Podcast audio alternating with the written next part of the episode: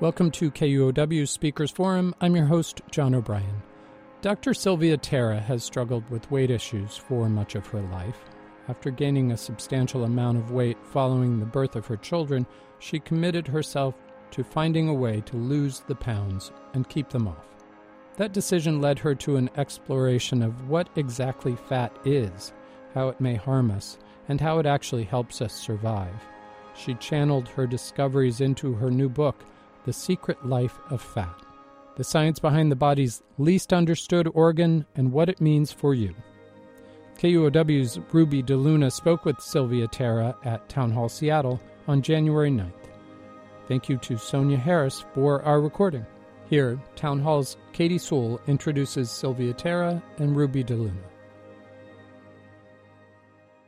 Sylvia Tara is a biochemist and science writer she holds a PhD from the University of California, San Diego, and an MBA from the Wharton School of Business at the University of Pennsylvania. During her professional life, she's worked as a healthcare management consultant and with some of the largest biotech companies.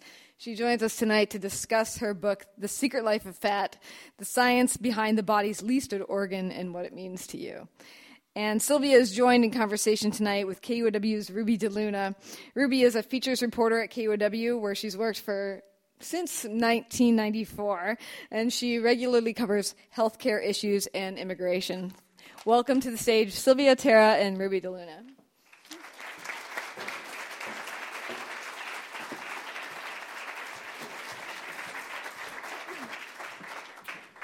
Thanks, Katie, and thank you to all. Um, welcome to uh, Town Hall, and thank you to Sylvia for joining us. Um, I'm looking forward to this conversation. And um, as I was preparing for this, I was thinking about um, society's view of fat. I was wondering, you know, how did fat get a bad rap? Because there was a time when fat was considered beautiful in, in some cultures, it was even considered a sign of prosperity. But at some point, fat became the bad guy. Um, studies have shown that it leads to heart disease, diabetes, and other pro, uh, health problems. And health issues aside, um, fat was associated with, um, with a character defect you know, it was a sign of laziness or, or lack of self control. So today we're spending time and money to fight fat. We're trying to shed it, hide it, or shape it with Spanx. so, but as more information comes out about fat, we're beginning to see that it's not quite black and white. And so I'm looking forward to exploring this um, with Sylvia Tara. But before we talk about um, your findings, Sylvia, can you tell us why you decided to research fat? sure. Um, can everyone hear me okay, first of all? It's okay? Okay, good. Yeah, no, I decided to, to write this book and do this research because my whole life I've just gained weight so easily, much easier than people around me. Um, I've seen other people eat more, exercise less, and stay perfectly thin, and I could never do that. And I went on a number of diets. I worked with personal trainers. You know, I felt like I did everything, and I'd lose some weight, it would creep back, and sometimes I could even gain weight depending on the diet. Oddly, and it was a shock to many trainers as well. And I, I, finally got really sick of all of this. I was about to go on another diet, and I said, forget it. I'm not going on one more diet until I understand everything there is to know about fat particularly my fat, my very stubborn fat that will not leave me. and so I'm, I'm, a biochemist by training, and I thought if anyone can understand fat, I can, right? And so I, I spent five years really just digging through the literature. I pulled out over a thousand scientific articles. I spoke to probably dozens, um, probably around 50 researchers around the world about their cutting edge research on fat. And what I was finding out was just so astounding. It was so surprising. I thought, I have to write this in a book. I have to tell the story of fat and just share it with everybody. And The Secret Life of Fat is that book. And it's, it's aptly named. yes. well, okay, so first of all, people understand fat as the storage of energy. Yeah. That's that's our basic understanding, but it's really much more complex than that. And in your book, you, you even said it's it's an organ. Yeah. Can you explain? Yeah, sure. So fat molecules themselves, fatty acids, are a source of energy. They go through a degradative process and they release energy that our bodies use. But fat is tissue collectively around your body, right? It actually serves as an organ. It's not unlike skin. So if you take a piece of skin, it's a piece of tissue. But skin overall in totality is an organ, and fat is the same way. So although fat can be used as energy, it also uh, releases a number of hormones that our body depends on, really vastly depends on. Um, one of those is leptin, and leptin actually has direct control on our appetite and our metabolism. So when we lose fat, we lose some leptin, and our appetite gets bigger, our metabolism goes down. It has all these ways to fight for its own survival, if you will, by controlling our appetite and metabolism. But in a lot of organs, uh, other organs in our body depend on it too. Our, our bones are highly dependent on fat. Um, weight is a trigger for strong bones. Reproductive systems, particularly in women, um, really impacted by fat. Um, three pounds can turn it on or off, right? So if you if you get below a threshold, you can actually turn off uh, menstrual cycles and other things. Brain size is linked to fat. And so, you know, because fat is so important and a number of different part, body parts depend on it, uh, nature has ways to protect it. And if you don't really understand what they are, you just end up with weight gain, chronic weight gain every time you lose it. Hmm. So it's, it's, it's as if it has a mind of its own. Yeah, fat's a person. Well, no, and, and, I think what it's I a person, and you have to really understand its personality what it's up to, you know, what tricks it has up its sleeve if you really want to, you know, manage your fat. And I think um, that's kind of how I saw it. Like I saw it just, it was a, a, a war of wills, if you will. you know, fat wanted to stay on and I wanted to leave, and I had to get really clever and I had to really, really persist. It was like a very spoiled, rotten child that I had to really put in its place. And I think if you if you could understand all that it's really doing in your body, um, and it's doing so much more than storing energy, uh, and you have to really understand uh, how your whole body coordinates to keep your fat on. It does take a lot more persistence in the end, a lot more hard work. I think people are looking for very quick solutions, and they sell. I mean, you, you can go to any bookstore and you'll see all the diet books out there, and it's it's easy. You should never be hungry. You can eat whatever you like, and, and yet you'll somehow your fat will work. And yet we have more obese people than ever in the country. So clearly, those gimmicks aren't really working. And I think there's no real substitute for just understanding fat at a scientific level and being willing to do the work and be as determined as you need to be to control it. Hmm. Well, I kind of like how you write about fat. It says it's it's a character. Fat yeah. is a character in this book, and, and it's almost like the a frenemy you know that that you need some fat but yeah. it also if you have too much of it it really works against you that's right so there's different kinds of fat in our body too and that's what's important to know so we have subcutaneous fat and that's the fat that's right underneath your skin you know your legs um, your buttock area arms and then there's also visceral fat and that's fat that's underneath the stomach wall, right? And that can get very crowded, and when it does, it gets inflamed. It actually recruits the immune system into it, and that interferes with insulin signaling. And so when you do that, then you have all these uh, triglycerides and sugars hanging around your blood. You're not responding to insulin as well. And that's the kind of fat that is correlated with diabetes and heart disease. Um, and that's the fat to really watch. That's all the rap that you hear about fat being so dangerous. It's very much around that. Um, you know, there's brown fat too, and that's the type of fat that actually burns energy for heat. So instead of a hoarding, which white fat does, it actually its main function is, is for heat and to burn energy. And then there's beige fat, which is newly discovered fat. And that's fat that is capable of turning brown upon exercise or cold exposure. Um, and then we have fat in our brains. I mean, our myelin, the, the sheath around the axon part of the neuron, that's very much made 85% fat, right? And fat's in every one of our cells around the lipid bilayer, so it has a lot of different functions in our body. Um, and that, that's, I think that's what you have to be aware of. There's, there's, you can be fat but fit, right? And some people are. Um, they are heavy, but they store it in safer deposits. So subcutaneous fat around your hips, you know, your arms, anything that's right under your skin is actually. It, it's best to not have too much fat, but if you're going to have it, that's the place to have it. Um, I talk about the case of sumo wrestlers, which is a curious case of fit but fat. And uh, yeah, so sumo wrestlers they eat five thousand to seven thousand calories a day. Um, you know, usually non-processed food, but they eat a lot, an awful lot. Uh, but they exercise six to seven hours a day. So fat has another kind of trick up its sleeve: is that it actually releases a hormone called adiponectin. And adiponectin actually helps keeps us keep us healthy. It helps clear triglycerides, fats out of the blood, and bring it into subcutaneous fat tissue where it belongs, right? And it actually helps reduce visceral fat. And exercise promotes the release of adiponectin. So these sumo wrestlers are, are gorging themselves, are eating a lot, but they're exercising a lot, and they're actually releasing quite a bit of adiponectin, and they have low visceral fat. So all that fat in their belly is actually underneath the skin, less underneath the stomach wall, and they're actually quite metabolically healthy.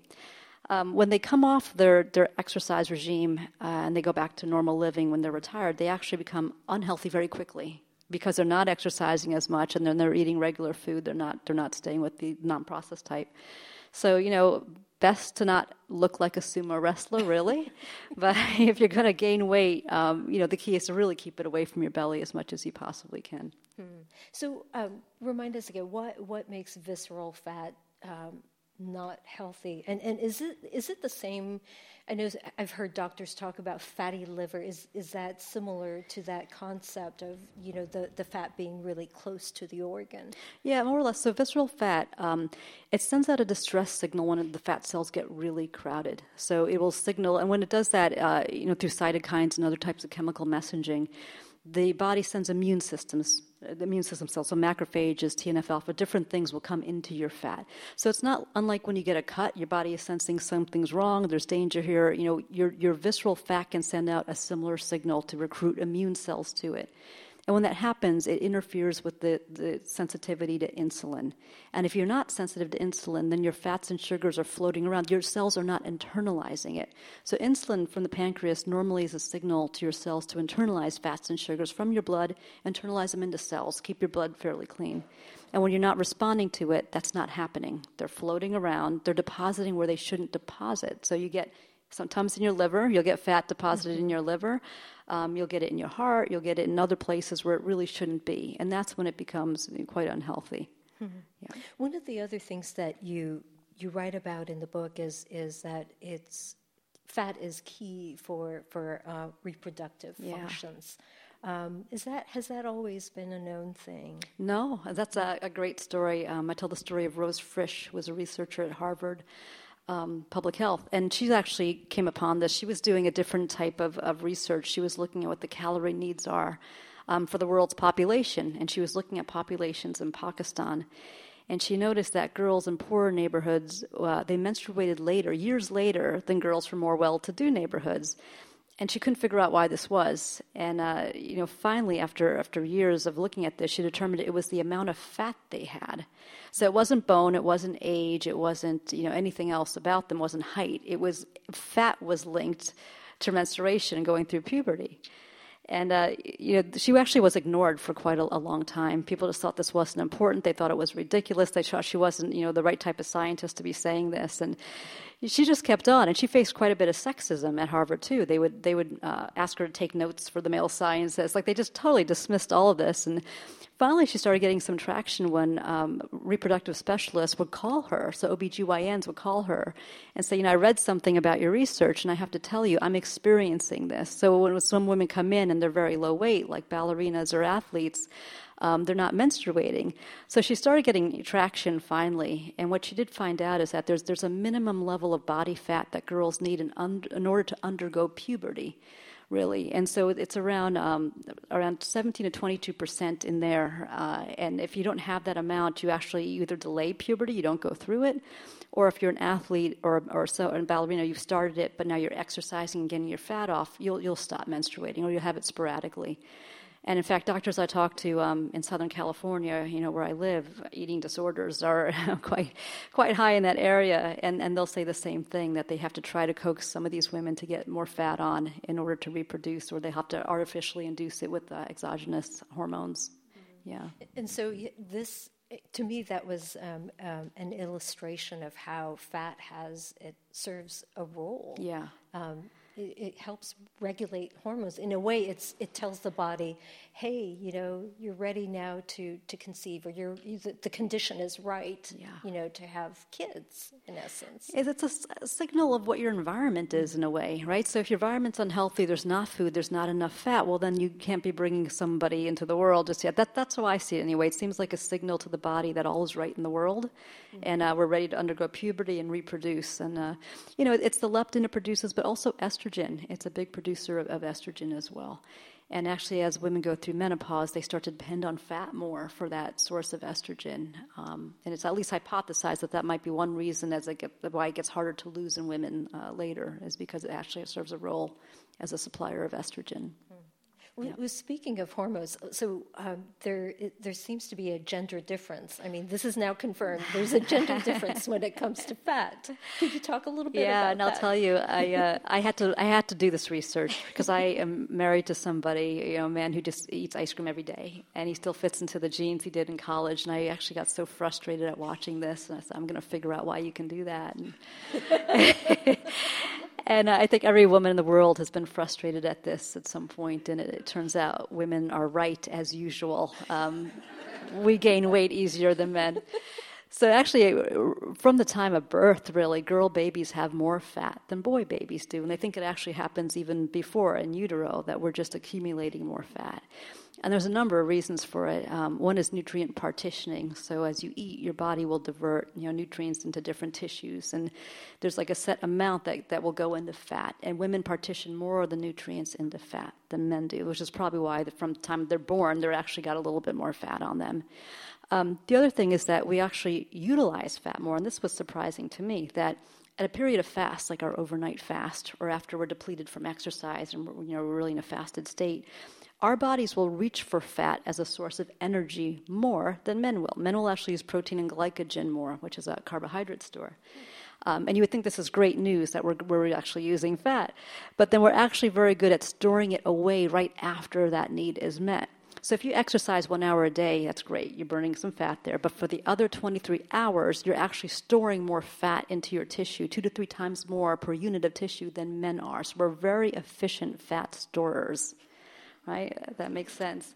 Um, it sounds like a terrible thing, but in a way, it keeps women healthier, right? We tend to have a little bit less metabolic disease, a little bit clean, cleaner. We don't have all the metabolic markers that, that men do. Uh, men tend to get more visceral fat, and it takes women longer, like older in years, before they'll get that. So there's some benefit for being a little bit fatter. Um, you know, a third part is that we actually uh, we get hungrier after exercise than men do. And there's an interesting experiment I, I, talk about in the Secret Life of Fat, where uh, we, there's another hormone called ghrelin that is released from the stomach, and it's a hunger hormone. It makes you hungry.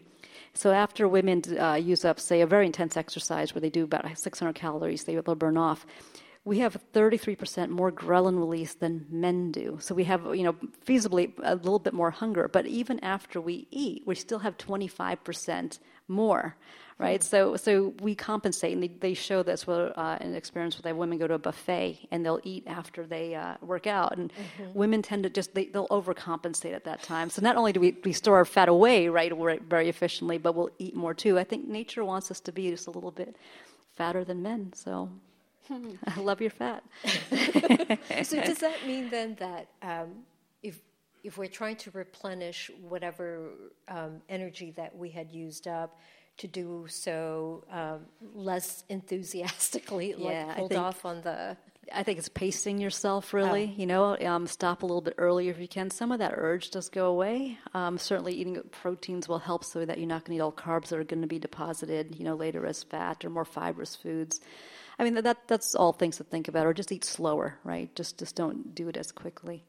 But you know, it is interesting because it helped explain um, some of my issues. I worked with male personal trainers, trying really hard to get my fat off, and I think they always couldn't understand what was wrong, like why it wasn't working. and they'd say, "Well, you just cut out sugar and you'll be fine." And that you know it was much harder. And of course, these guys were six pack abs and muscle people, and you know, so I think you have to you have to be wary. There's not one diet that works for everyone, and depending on who you're working with or who's written the diet book that you're reading now, you know, it might not be for you. There's just so many differences among people. Gender's one, but you know, genetics is another thing I write about.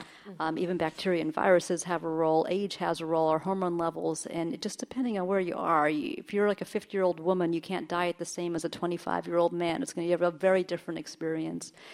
I do think the more people understand what goes into fatness, what's making you more fat than, than someone else, it, it helps you be patient, um, perhaps less gullible towards all these different diet books and plans out there, and mm-hmm. a little bit more in control. I do think knowledge is power in this if you understand really what goes into your fat. Hmm. You also wrote that um, there, there's a virus or a virus that, that causes obesity. Yeah. That that to me almost sounded like a page from the X Files. so, yeah, so tell us a little bit about that. Yeah, so that's always shocking to people. And uh, it's been known to happen in animals for quite some time. Canine distemper virus was shown to cause fatness in mice in, I think, 1982. Um, Rous associated virus causes fatness in chickens, right? And that's been known about since the 80s. But when you tell people that it happens in humans too, they get very alarmed at this, and there's a lot of skepticism. But I do tell the story of a scientist named Nikhil Dhurandhar, who actually had a very fateful, interesting life that I, I lay out in the book. And uh, he had noticed that in India, where he was from, that there was an SMAM1 virus that was actually hurting the poultry industry, and it was killing off chickens. But interesting, when they actually, uh, you know, dissected these chickens to try to figure out what's wrong, they noticed they were getting fatter and he was really surprised at this because usually a virus will make you sicker and thinner and then you die. But these chickens were actually getting abdominal fat with this virus. And uh, he became intrigued with this, and he started looking at uh, people who've carried the SMAM1 virus in India, and he noticed they had a, a much higher incidence of obesity than people who haven't carried this virus. So he was very, um, you know, just intrigued by this, and he decided he's going to. He gave up his thriving obesity practice. I think he had three obesity clinics, and he decided he's going to give up everything, and he's going to dedicate his life to understanding this.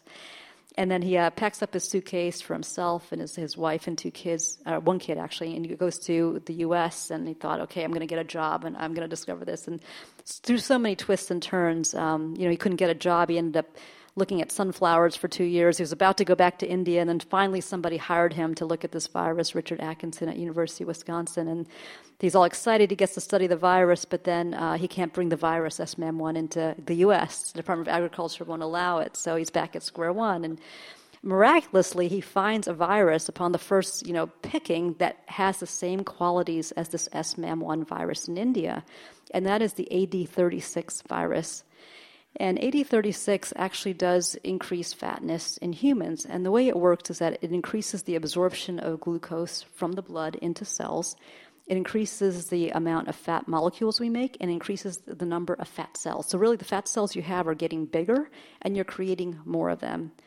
Um, and all the while he's discovering this and learning about it, I, I pair this with a patient named Randy, who, uh, unbeknownst to him, was infected with AD36. He thinks it was from a farm. He grew up on a chicken farm, and he links it to this this time where he got scratched by a rooster. Um, and he started becoming just, you know, hungrier, started noticing weight gain, and uh, he really struggled with fat for decades to the point that he was 350 pounds and, uh, you know, in his 40s, and he was going through a number of different diet programs and uh, just struggling. And, and finally, his doctor recommends this program at University of Wisconsin because it's an educational program. He thinks it's going to help him control his fat. That's where he meets Nikhil Dhurandhar, the, the person who has studied AD36, and he gets tested for AD36 and learns he's positive for it. And uh, his fat starts to make sense to him finally. Uh, this program, he says, it wasn't blame heavy. They didn't blame you for where you gotten. It was more of here's fat, here's how leptin works, here's how set point works. You have this AD36 virus, this is how it works. And so he becomes uh, just very disciplined, very regimented about his diet. I think he felt empowered at that point to really take it on. He felt like he found the right team that didn't put a lot of guilt on him. They educated him, they, they helped him along the way. They would see him twice a week. It was a very, you know, frequently, uh, you, they visited uh, with patients very frequently. And um, he did learn he has to eat less. So having this, this virus doesn't mean you have to be fat or have to be obese. It does mean you have to work harder at being thin. And Randy calls himself not part of the eating world. He's got the world separated into the eating world and the not eating world. And uh, he's uh, 63 now, I think, and he, he's about 6'1. He eats about 1,200 to 1,500 calories a day, and he works out regularly. And he's really thin. He's in excellent shape, better than he ever has been. but it's just more care, more effort for him versus someone who might not have these issues. Hmm. I could only imagine having uh, that acknowledged meant something for him that, oh, like, I'm not crazy that yeah. this these series of events happened yeah. after that incident with the rooster. Yeah, and I think this is where you know knowledge is power. So you know he probably thought he he did think that he was failing on diets, that something was wrong. I think we all feel that way when we have diets that don't work. It's I'm doing something wrong, you know, or it's just me. And and because fat is such a judgment, you, you feel like you're bad, like you're you're just not doing this right. You're not trying hard enough. Um, and really, for him, just just knowing it, I think helped set him in the right direction where he felt like he knew what to do now. And so I think this can be depressing sometimes. You know, I've heard that that you know, some of the, the findings I have in my book about how stubborn fat is, people just feel depressed. And I actually had the opposite reaction when I started learning all this about fat. I had the same reaction as Randy, I suppose, where I felt like now I get it. Now I get why I gain weight so easily. Now I know what to do. Um, and so, you know, my personal trainer is telling me to eat 15 to 1600 calories a day, or you know, telling me I'm starving if I don't eat enough. I know it's not true for me right? And that this is what people I, I think have to understand is that every every biology, every every person is different. And just depending on where you are, what you've got for your genes, what age you are, you, you have to really fine tune a diet to you. And hopefully, you know, the research I, I do helps people feel like they're not crazy, right? If they can start to diagnose themselves a little bit more and understand what it is about them that might be resisting weight loss. And the other aspect to that that was um, about your findings that fascinated me was this um, this idea that fat could be a possibly be a form of treatment that it contains stem cells. Right. Could you talk about that? Yeah. Yeah, so fat actually it's it's loaded with stem cells. So stem cells come from your bone marrow, they migrate, and it actually houses a number of stem cells. And so, you know, the future of fat might be as a therapeutic, oddly enough. All that liposuction we get stored in jars might actually be useful for something. So, you know, stem cells are these pluripotent cells in our body, and they can morph into different things. They release different types of, you know, chemicals and uh, you know, cytokines from them, and they have these these healing powers. And we know this. We've heard about embryonic research, or you know, stem cells having all this potential, and it might turn out that fat can replace some of that. And so, what it's been used for so far, uh, you know, one interestingly on wrinkles, um, people in clinics are injecting it into faces, and it, it makes the skin a little bit smoother. But also, I think Rick Perry, the governor of Texas, used it in his back. Uh, he had a back injury. He had stem cells from fat injected, and he healed, you know, quickly. Very happy with the result. And you know, for wounds, for skin too, using uh, fat-derived stem cells um, for treatment, and even skull fractures. I think I read about one research where they used it in a fracture, and so it helps heal. Uh, it has, you know, the future of fat might be very different from how we think of it now. yeah. So it could be more treasured then. yeah. Maybe you could sell your fat. I don't know. get to that point. Commodity. and, and, so, um, so were there any more um, findings or any more research since, uh, in that area since your book was published? Anything more? Yeah, well, there's interesting ways uh, people are looking at how people can lose weight because that's the real demand, I guess. Um, so, you know, we talked about brown fat and that it burns calories. And one thing that's being looked at is injecting brown fat into white fat. Uh, so apparently, there's someone in Australia who's managed to grow brown fat in a dish, take it out of people, mm-hmm. grow it, expand the cells, and then inject it back in.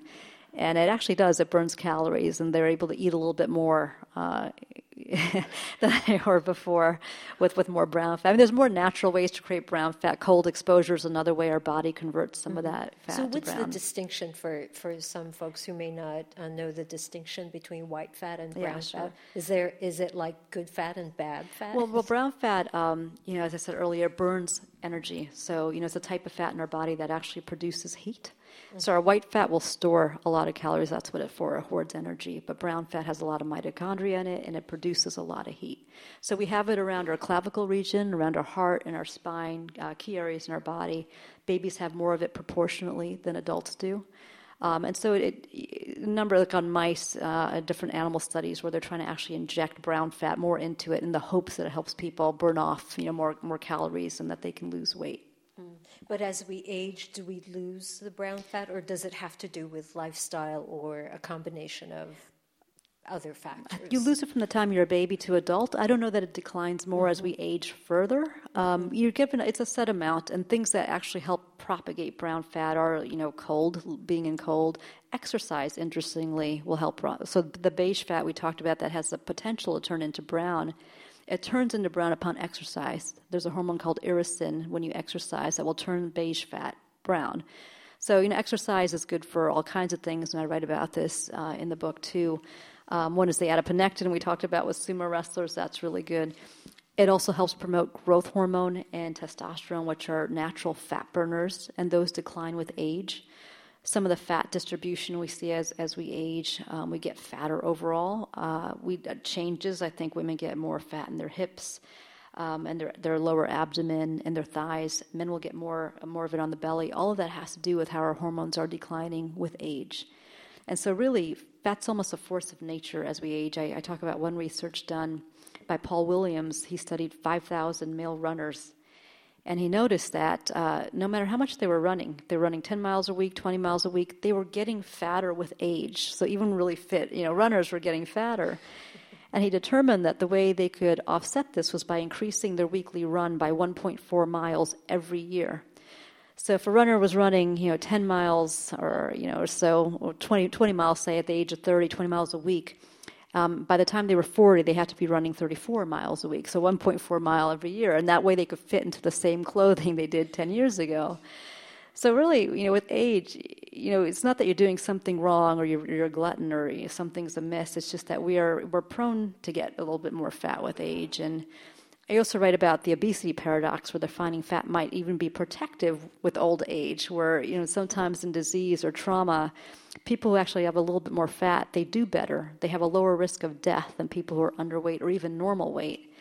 So some of the diseases fat is thought to cause, like diabetes and, and heart disease, um, you know, when people are actually, they have a heart attack or they're actually very sick from it, the heavier ones, oddly, are doing better. It could have to do with a lot of things. Maybe they have less visceral fat, more subcutaneous fat. They might be in, in better shape overall, but nonetheless, they're noticing they have a little bit more fat. And so, fat with age might not be horrible. I think you know around the visceral area, it still needs to be controlled. Um, but you know, then there's there's exercise and other things we can do to try to keep it uh, in check with age. Mm-hmm. Well, one of the things that you pointed out about um, fat, one of the characteristics is that um, when it tries when it's um, when it senses that it's being you're trying to get rid of it it fights back that it it even sends out messages as if you know to kind yeah. of protect itself right. right? Right. Yeah so we talked about leptin a bit. Mm-hmm. so our, our fat releases leptin and leptin has control on our appetite. It has control of metabolism.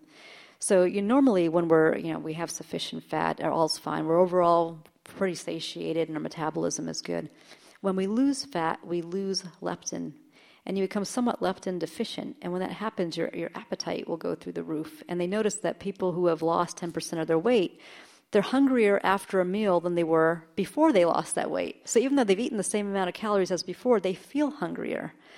Um, and they do fMRI analysis of their brains, and they notice they're, they're a little bit more obsessive with food. So when they show them images of food compared to normal weight or even obese people who have not lost weight, they react more. So their excitatory centers in the brains, they, they turn on brighter. And at the same time, their inhibitory centers uh, actually are diminished. So they're overall hungrier with less ability to control uh, themselves. And it's all due to, to leptin, because when they, they replenish leptin, some of that effect goes away when they give them injections of it. Um, and their, their metabolism's lower too. Uh, and they find that after they've lost, you know, say 10% of their weight, they have to eat 22% fewer calories than someone who's naturally at that weight to begin with. So if someone's uh, 150 and they've never lost weight, they've just naturally been at 150. Um, you know that that's and they compare it to someone who was at 170 but lost 20 pounds to get to 150. The person who's lost the weight eats about tw- has to eat about 22% fewer calories to stay at that weight than someone who didn't diet. Um, and that actually that effect lasts for years. It's been studied for up to six years, and uh, they've seen that it persists, and they're not sure it goes away for everybody. So it's kind of a caloric penalty you have when you lose weight, uh, and it doesn't matter really how you lose it because they've seen people get liposuction. They have the same effect. Their, their resting metabolism goes down. And so they have to exercise more. They, they had this one study where they separated people who got liposuction from their buttocks and, and their abdomen, and they they had one group um, exercise three times a week after that, and one group just go back to their normal life. And the group that went to their normal life, they gained the fat back, but not where it was taken from. It came to a new area. It went to their visceral area instead. So the fat came back, but it came back in a less healthy area. Um, the people who exercised didn't. They, they managed to keep the weight off. And so, it really, no matter how you lose your fat, it's trying to come back. And the way you have to counter that is you, you have to fight a little bit harder. So, if you've yo yo dieted in the past, um, you know, you're not imagining it. You really do have to eat less from now on. Your weight really will come back within a year, and that's been studied in a, a number of different scenarios. And so there's there's a bit of a penalty, and it's just something we have to live with. And again, many people find that depressing. I found it really empowering because I could now understand why. You know, it's not that all these these trainers or other people are right and I'm wrong. It's you know I get it now. I do have to eat less than more most people to keep weight off. Well, um, what about? Um, it just seems to be unfair. It, it, doesn't seem to be fair. You do all this work yeah. and you think, boy, um, I'm going to boost my metabolism by working hard, but the body is just, ugh, stubborn. Your body likes its fat. We don't value fat, but our body really does. And, uh, you know, it does have pathways to come. And another way thing that fat can do, interestingly, is it can divert blood supply to itself. Mm-hmm. So it's been known about in tumors, you know, in cancers for a long time, that cancers can actually divert veins to grow in its direction and start forming its own blood supply. In fact, there's, you know, multi-billion dollar drugs now, like Avastin and Sutent, that go out and they stop this from happening. They're anti-angiogenics and it reduces the tumor. Fat can do the same thing. So when we get, you know, more fat, again, it sends out a signal that it needs oxygen. It needs, you know, nutrition, and it'll send out uh, these different type of growth factors that will cause veins to grow in its direction. And so, it's, uh, you know, through angiogenesis, it'll develop a new blood supply. And that becomes another pathway then to deposit calories into fat. So you, you have all this vasculature and all this tissue, you know. So when you're losing fat, you're remodeling your body in a way. And you can imagine that's not very easy to do. There's a lot of things that have to happen. Some of these veins will have to be pruned away. You're losing this tissue, and you know, so you have the, this fat in you that, you know, once they're, a, a, you know, sorely like a tumor, it kind of wants to stay. It doesn't really want to go. And then your body also uh, doesn't really want to lose the fat. So through, through the leptin um, deprivation, it'll make you hungrier and a lower metabolism. So you just have to understand it. I don't find it to be, you know, too bad now. I think, uh, you know, people do. I think when I first heard about it, I was like, oh, darn, you know, all that, those Christmas cookies, I'll never, I'll never be able to undo it ever. But, um, you know, you just, yeah, you know, you get into. I, I, guess once you accept that, you know, that this is the way it is, you can decide how fat you want to be. And and again, you can be fit but fat, and you can come to that acceptance that well, that's going to be too hard, and I don't want to do that. Um, but I do want to be healthy, so I do want to get rid of visceral fat. But I'm going to accept a certain amount of fat. It's not all bad. Um, and then you can just target, you know, where do you want to be? And depending on where that is, uh, you might never get back to how you were in your 20s, and it might not be realistic. So I think also having a realistic goal about where you want to be on the fatness spectrum, if you will, that that will help. And then wherever that is, you'll have to do the appropriate amount of work, which is probably more than most people think, mm. to get to that goal. Hmm. How, how do you hope readers would use your research? How, how yeah. Yeah. So I think I'm hoping it helps people tweak whatever diet. First, picking the right diet, right? So I think you have to understand who's written the book that you're following. You know, is it, if you're a 50 year old female, was this written by some 30 year old trainer? You know, who was Mr. California at one time or something and has a very different body type than you? Because that will factor in how well this will work for you. Uh, diets have to work for you biologically, so they have to work with wherever you are, you know, um, you know, physiologically. But they also have to work for you psychologically. I mean, can you stay on a diet like this? There, there's certain foods that I think some people really have to have in order to stay on a diet long term. And does it work for you socially? Can your lifestyle fit this? There are some diets where it's five to seven small meals, two hours of exercise a day, and I can tell you I'll never stay on that diet for very long. I'm, I just don't have the time and, and wherewithal for that. So a diet's not just a six month endeavor where you're going to lose this weight and you're going to pop back, right? We know now it's, it's years, it's at least six years, and it might be even longer where you kind of have to maintain. Maintenance is as hard as losing it to begin with. And so pick a diet really that works for you biologically, that works for you, you know, psychologically and socially, something you can stay on for a really long time. So hopefully this book helps you pick it. Um, also, I'm hoping it helps people discern why something might not be working that well.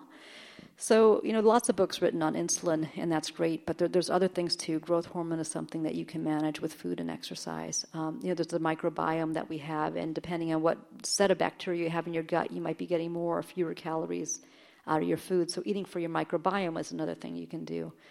Um, you know, exercise uh, is, is, something also for promoting adiponectin and, and growth hormone. So really, there's a lot in the book. It's hard to summarize it really in a conversation because it, it, just spans so much. But it's about tweaking a diet and just being smarter, more strategic about diet and exercise.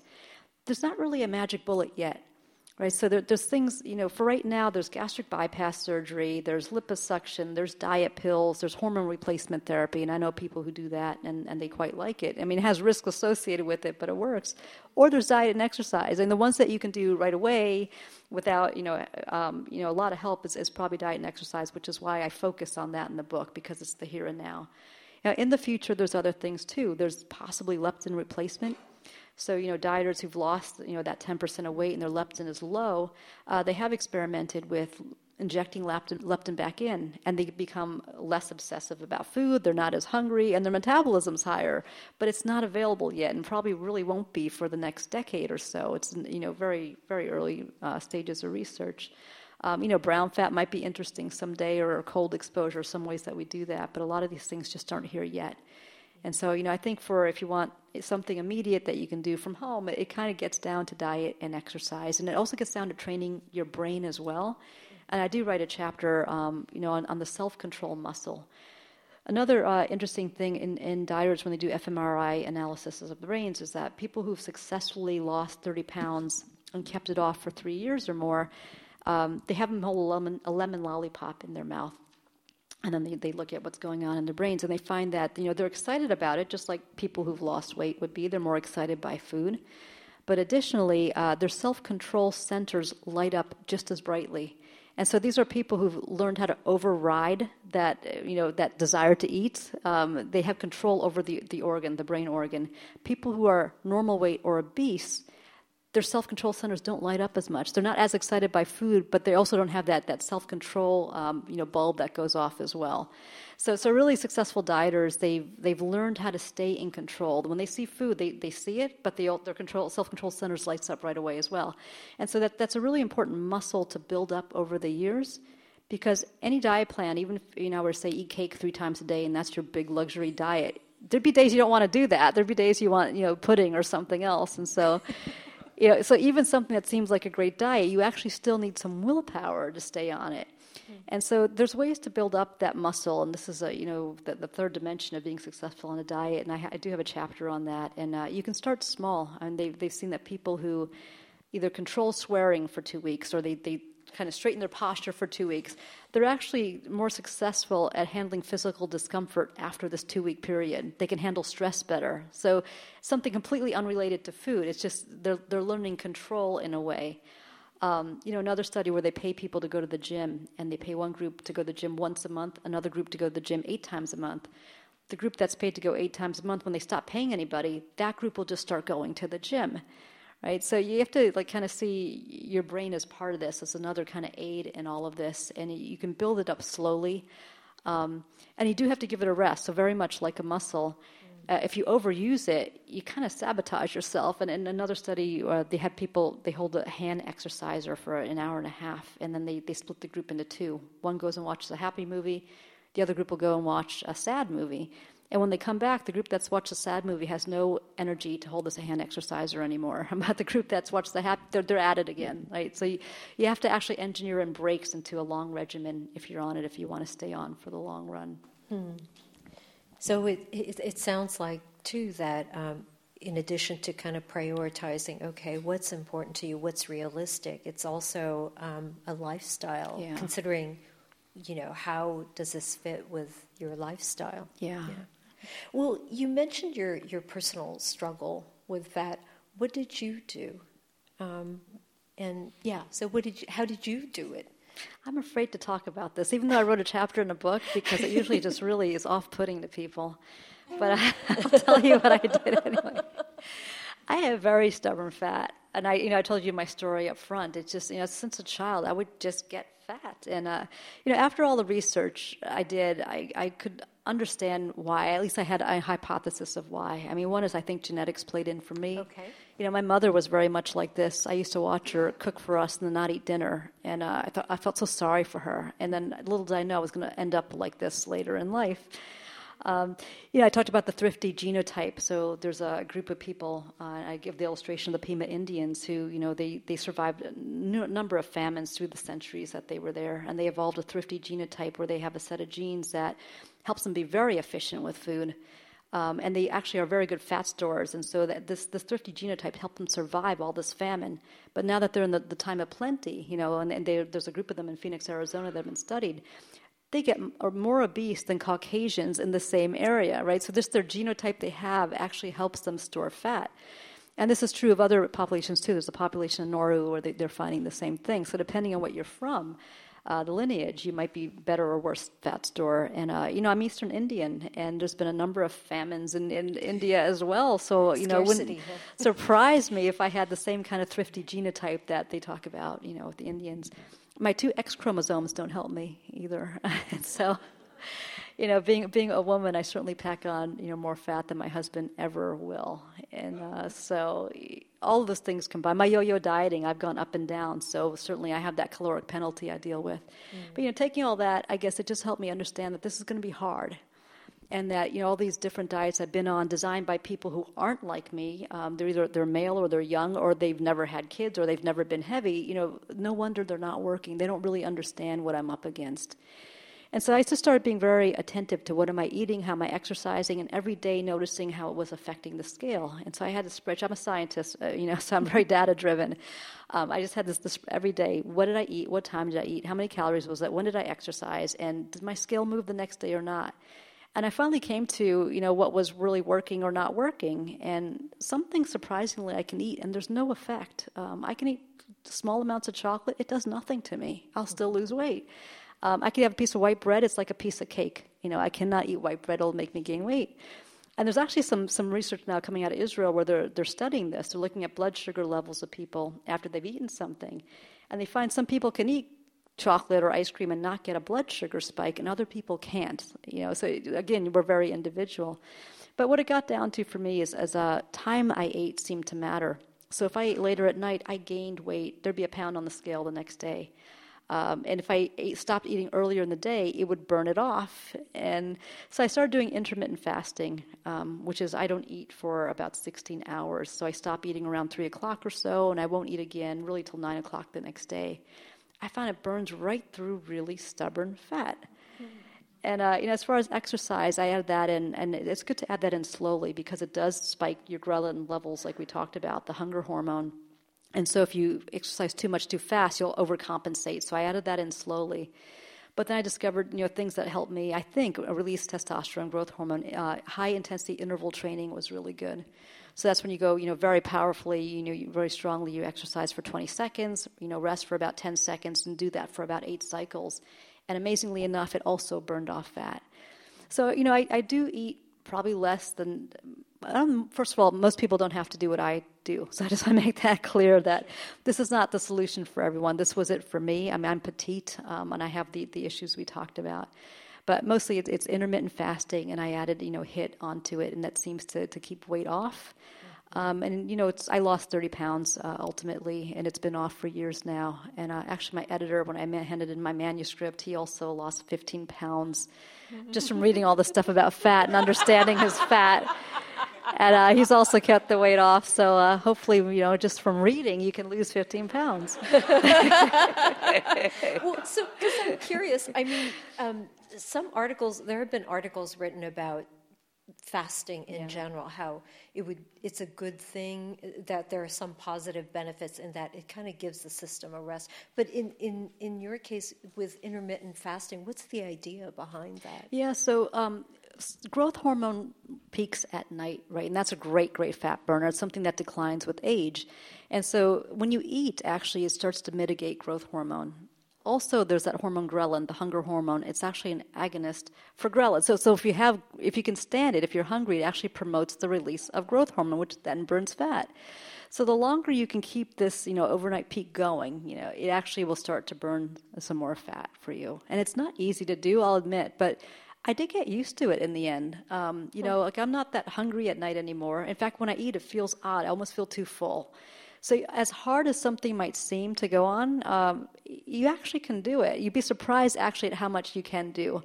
Um, and I feel comfortable now. You know, I, I, can feel as I start going into fasting hours, I feel kind of calm and you know, and all that. And of course, after Christmas, I've not been fasting as much as I used to. But you know, but overall, you can you can endure. You can get used to these things that seem like they're you know you'll never be able to do it. And so I just tell people like you know, don't despair. If you really want to lose weight it might be harder than you think, but you can absolutely do it. And you might, you probably don't have to do anything as extreme as I did. I just have very stubborn fat. But whatever it is, um, you know, you can restrict that 22% fewer calories you might have to eat from now on. Uh, entirely possible, mm. right? To get. And the other thing to think about is really the microbiome. That's another thing I learned is that you know, depending on, on, the bacteria you have, you could be getting more or less calories from your food, right? Bacteria, they have enzymes we don't.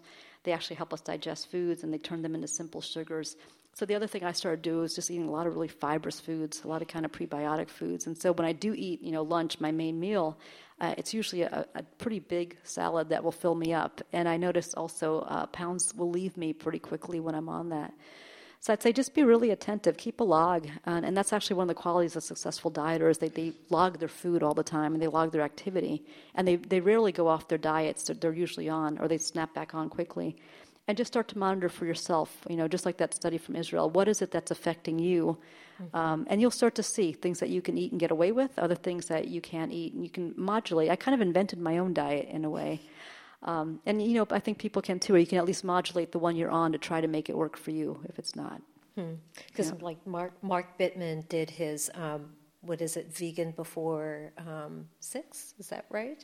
So, and then in your case, you have you you stop eating at a certain time, yeah. right? So, like early afternoon. Yeah, no, three three. Yeah, yeah, so, yeah. yeah. Okay, so yeah. that's. But I know people have done it differently too. They'll eat at night, and then they won't eat again really until you know four o'clock or whatever, three o'clock or something the next day. So there's different ways to do that. Yeah. Okay, but what what about when you're traveling like yeah. now? I'll gain three pounds from this trip, pretty much. Yeah.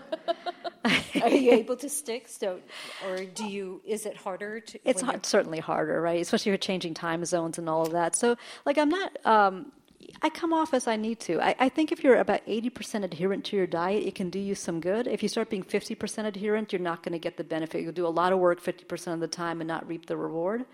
But you know, I eat Christmas cookies like everyone else. There's no way I'm getting through Christmas without indulging here or there. Um, and the key is just to get back on. So there's uh, you know another quality which is uh, dichotomous thinking, which is what people have to be careful of. And this is where and this is particularly prevalent in women, but men have it too. Where if you make one mistake, you feel like there's no use in trying again. And so it's like kind of, kind of psychology. If I didn't get an A, it's an F. Like nothing else matters except an A. Anything else is an F. And people do this with dieting quite a bit. Like if they if they messed up on a day, like, well, what's the point? I might as well have a you know a beer tomorrow too, or another cookie tomorrow. You know, they'll, they'll go down this slippery slope. And uh, you know, people do this. They're not only prone to regain weight, they're more prone to depression. They're more prone to feeling out of control. And so it's another one that you know, it's fine. I go off, you know, here and there. I travel. I you know, I have kids. Sometimes I, I go out with them, but just get back on and try to be 80% at least adherent to a diet. And it's what some of the uh, obesity experts I, I, interviewed, you know, also said that you know people go off all the time. The key is really to get back on as quickly as you can. Hmm. Yeah. So now that you've found a way to to control it, to to deal with your stubborn fat, how would you describe your your relationship with fat? I love my fat. I appreciate my fat. Like I realize all these years I've been yo-yo dieting and you know my teenage years where I did starvation. I'm like I've been torturing my I've been mean to it actually. Like it's been there trying to help me. It's been producing leptin, it's been producing estrogen, it's been producing adiponectin and all this while like I, I just really never knew. And so I think we have a, a balanced relationship where we appreciate each other a little bit, but we're also aware of the power the other one has. So I'm aware of the power my fat has. I know it's ready to come back if I slip up too many times, but I think just through you know the strength and power I've put into losing it, it, it must also be aware that you know I'm another force to be reckoned with as well. So you know it, it's a comfortable, more balance. And for me, some of this was more about getting back into control of my fat.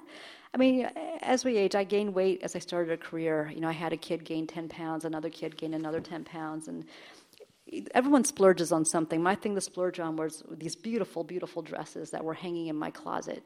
and I couldn't wear them anymore.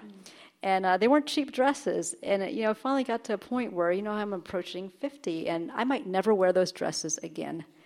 And you know, so so was you know, do I want this life? That is controlling me now. It's controlling my life, and you know, just a matter of being tired of it. Like I will have control. How how dare something invade me and have this control? So it kind of gave me the determination to I'm going to get to the bottom of this. I'm going to understand it. And so I think you know now I, I appreciate it. I don't need to be as thin as I was in my 20s. I don't feel that at all. You know, because fat is important, and I've learned that. You know, at the same time, I realize how hard it is to really keep in control. How much work I have to do every day. And so it's a comfortable balance now. It's a, it's a more respectful relationship between the two of us. Yeah. a detente. yeah. All right. Well, no, I and I've I've learned a lot too uh, about fat. Um, okay. The how wily it is and and um, how useful it can be. Yeah. So, yeah. Right. So, those are my questions, and I'd like to open this up now to questions from the audience. And as Katie pointed out, there are two mics. Um, so, for those of you who have questions for Sylvia, please um, come. Good evening. Hi. I think I have that virus.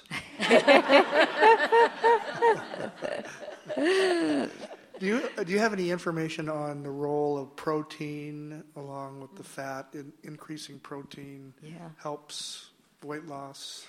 Well, I think it helps stave off hunger for sure, right? So if we eat all carbs, um, you know, we inter- it provokes insulin, and we clear it out of our blood very quickly, and then we're hungry again, right? And so you kind of promote this vicious cycle, vicious cycle of you have insulin, you have carbs, and then it's cleared, and you're eating more carbs again.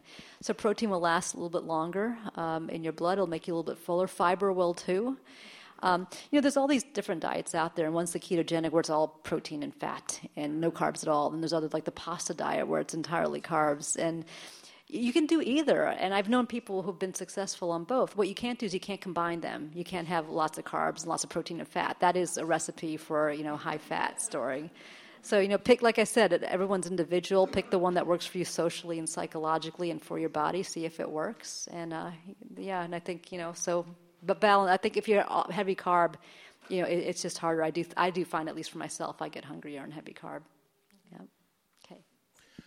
Thanks for your talk. Sure. Um, my question is, um, what is the good balance of fat consumption? It, mm-hmm. And I guess be, the question behind that is, if I eat fat, am I going to gain fat? Yeah.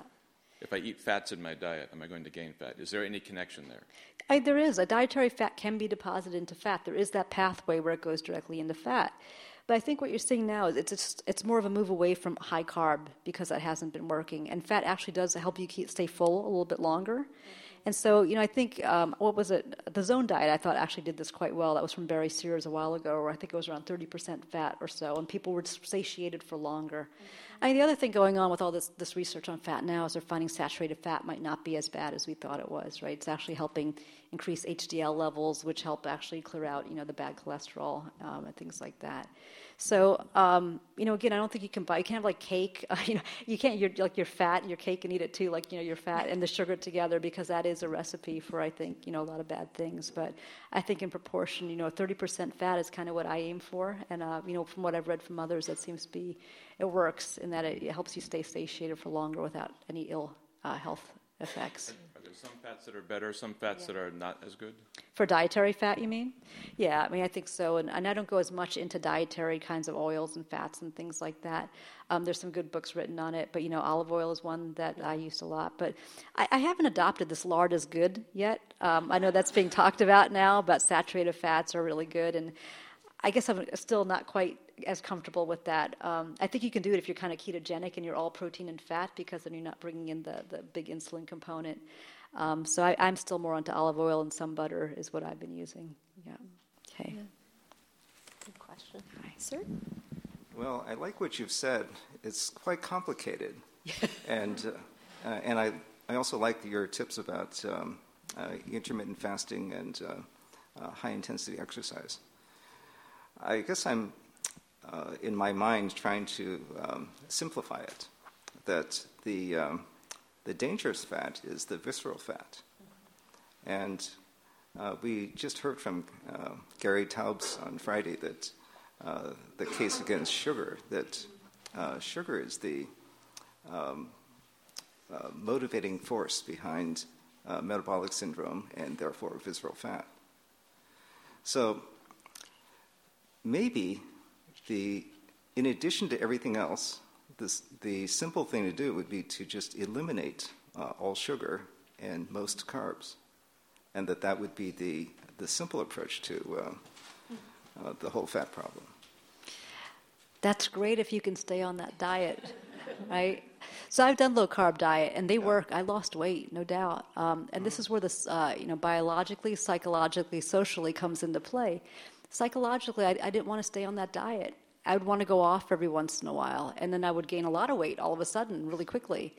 And so, you know, I think that's a fine, you know, So plan. What, what was the temptation? What From- was the trigger to go off? I like sugar. okay, that's, that's I like exactly- sugar. That's Um, exactly what uh, uh, Taubes says. It's uh, that sugar is an addicting uh, substance. Uh, It is. It probably is. I'd probably be a little bit, you know, five pounds lighter if I would lay off of it. But for, for me, for my life, if I'm going to stay on something, for, you know, for a long time, I like a little bit of chocolate here and there. Um, there's actually some, some research I did because I, I knew when I was I was fasting, I was getting so starving at points, and I noticed if I ate just a little bit of sugar, it would just that would go away. I'd be fine, and I'd be able to get back to work and not be obsessive. And there's actually, um, you know, some uh, insulin somewhat satiating. So if you do produce a little bit of insulin, it actually helps with satiation. And so for me, even though I eat really healthy, I'll eat a big, you know, salad with protein and some fats in there. I'll eat like four gummy bears after it because it'll help keep me full for hours. And so I don't believe in one diet fits all, and I, I really am against that. If it works for you, no sugar, you know, high protein, low carb, it's a great diet. It's a great plan, very sound scientifically. But at least for me, you know, socially, um, psychologically, I just didn't want to be on something like that. I, I kind of like sugar here and there, and I don't have a lot, but I, I have a little bit, but I don't really want to give it up. He seems to think that there is no downside to artificial sweeteners, and that uh, and that you could use. So if if it's the sweetness, uh, you could substitute uh, artificial sweeteners um, in place of sugar, and that there should be no downside. I've heard differently from you know just observations from doctors who, who treat patients. Um, I talk about with Michael Dansinger at Tufts University, and that's one of the things he'll ask people to eliminate if they're plateauing. Um, so I don't know that that's you know scot free necessarily artificial sweeteners. And I think on Atkins diet too, if you were having a lot of sucralose, that would be one of the triggers they would say to drop some of Well, this. I asked him about it. He said that uh, nobody's done the studies. and, and probably nobody's likely to do the studies.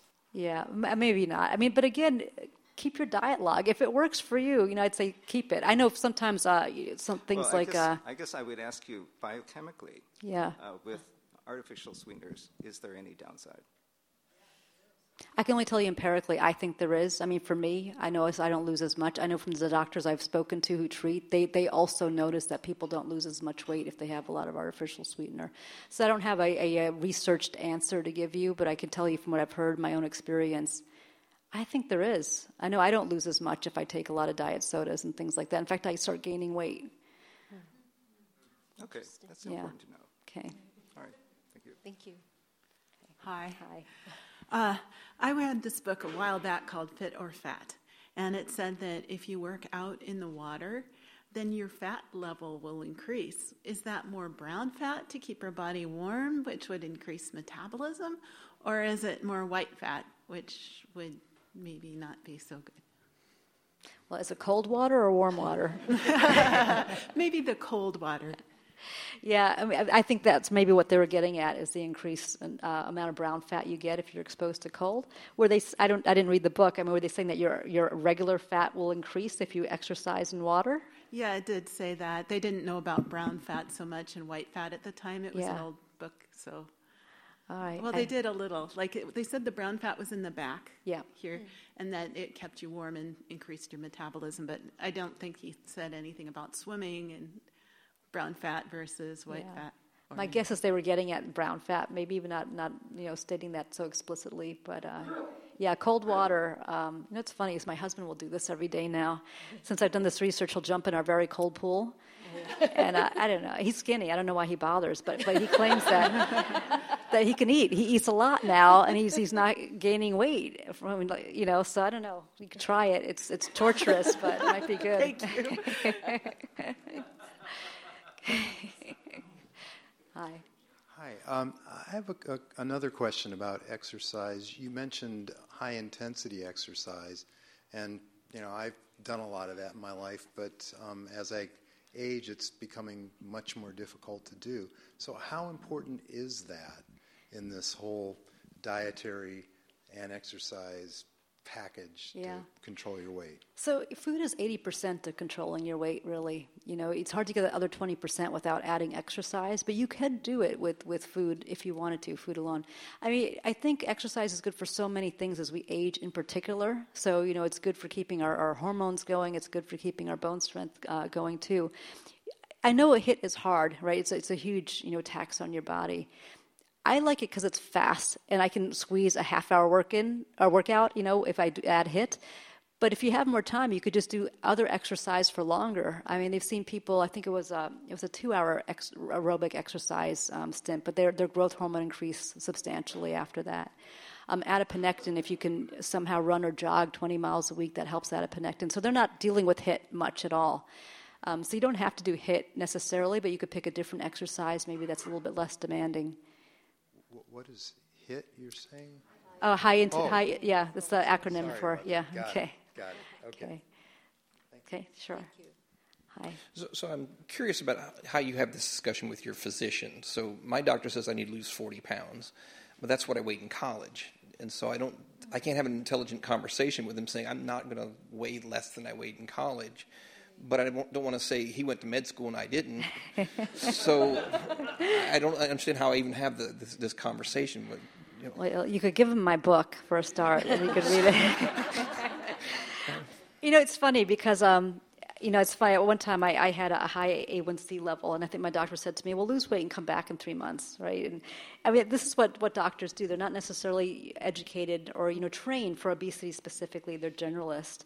But when I talk to, to doctors who specialize in diabetes and, and managing weight for patients, um, it's a whole different a whole different understanding. Once you're really in the trenches and you decide you're going to focus and this is what you do. Um, and so you could find maybe a different doctor who is more of an, a weight reduction specialist, like they really focus on diabetes and obesity. They're not as prevalent as we might like. Um, you know, the other thing is, you know, just maybe tell your doctor the plan that you want to try, and just make sure that it's something that can work for you. There's nothing about your health that's that's not going to work. But well, how, how do I know when I'm hitting the, the diabetes boundary? Even I mean, I, I, I, you're saying that you're, you've accepted a certain level, but I, I don't even know how to say. You know, uh, once Dave hits 250 pounds, he's he becomes diabetic. I don't I don't know how that's. Well, you probably have a metabolic panel you can have done where they'll look at your your different um, uh, you know uh, levels of, of various chemicals in your blood, and they'll tell you if you're pre-diabetic or you know at risk of it. Um, A1C is one, cholesterol, triglyceride levels. They'll look at all of those different things, and so Okay. you know that can guide you. But you know, as far as like what diet plans can work, um, it's hard, and, and for a lot of different specialty kind of diseases, generalists generally don't have a ton of education. I mean, even for other things other than the fat, I know I've brought in papers to my doctor, you know, and I've talked about. And I'm a scientist, so I know where to look, and I can do it. But anyone can do it, and you can just have a discussion, and you know, kind of forces them to read it and and take a look and, and answer you intelligently rather than some automatic answer. Okay. Okay. Great. Hi. I've, so I'm slowly embracing menopause, and um, I've done a lot. I'm I- I'm just wondering how much you can affect your uh, body shape by by diet because I've been reading over and over that I'm because I've usually been a kind of an hourglass, and I, overnight I'm turning into apple, and I know everybody's looking at me right now.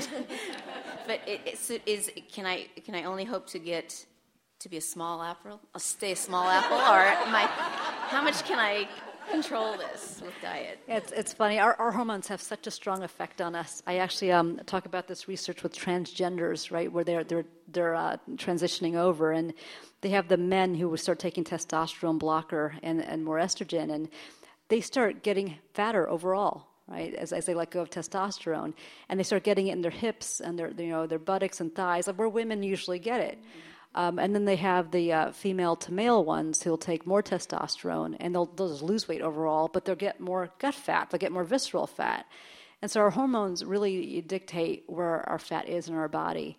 And I think at, at, this point, you have to, you know, as we age, you have to get some fat acceptance because it's going to be really hard and you might not be worth it. I mean, you, maybe you can do it.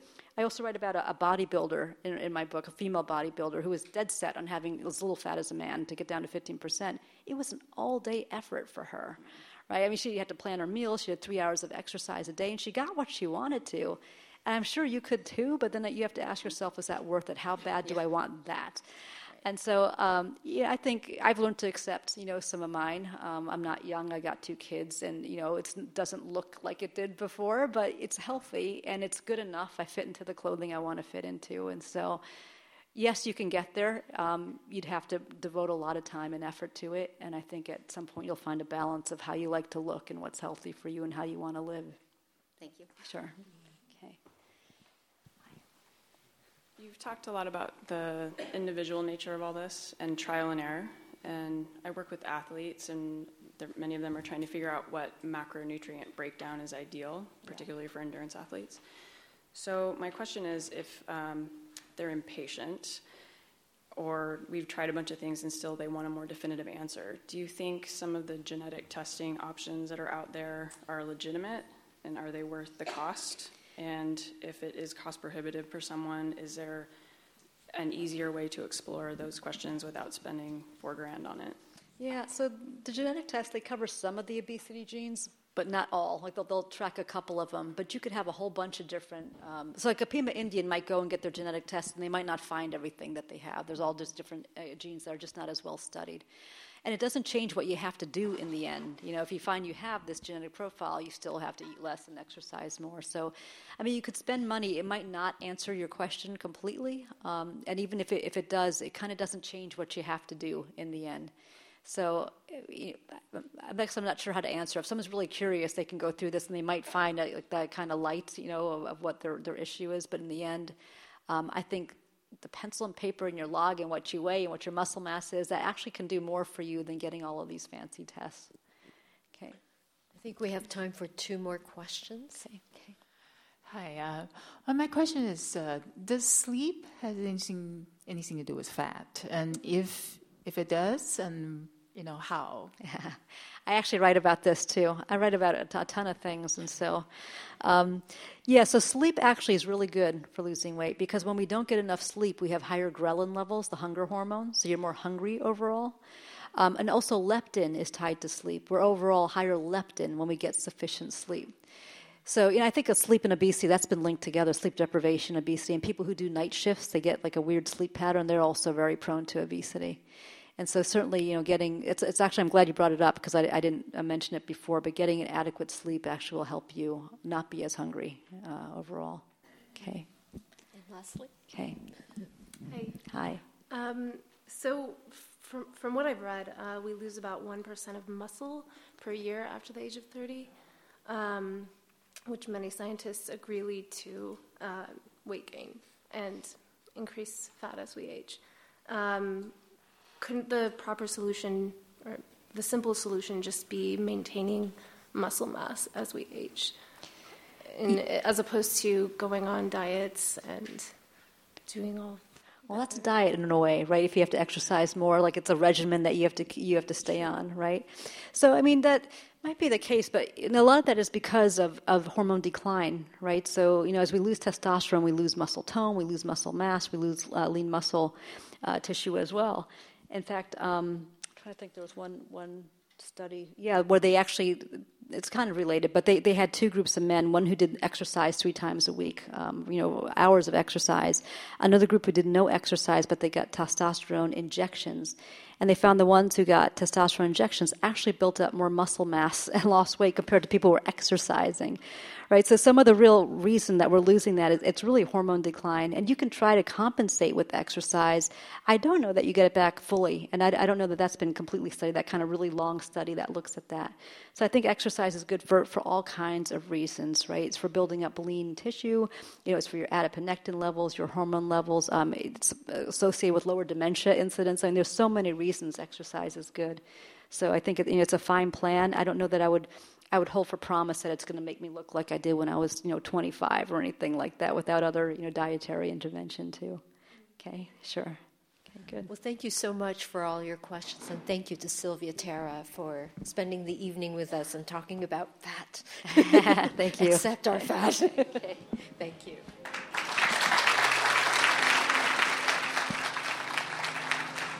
Thanks for streaming this episode of Speakers Forum from KUOW 949 Seattle. Dr. Sylvia Tara is the author of The Secret Life of Fat The Science Behind the Body's Least Understood Organ and What It Means for You. She spoke with KUOW's Ruby de Luna at Town Hall Seattle on January 9th. Thank you again to Sonya Harris for our recording. Tune in again soon.